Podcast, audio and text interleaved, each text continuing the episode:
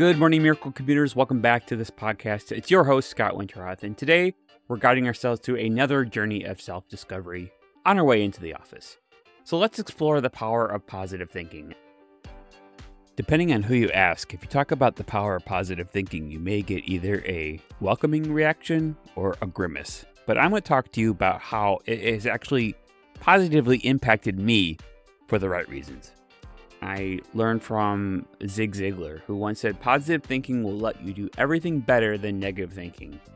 And as you navigate the roads today and steer your thought towards positivity, remember to replace I can't with I can, and I won't with I will, and focus on solutions rather than problems. This is going to change your perspective on so many different things.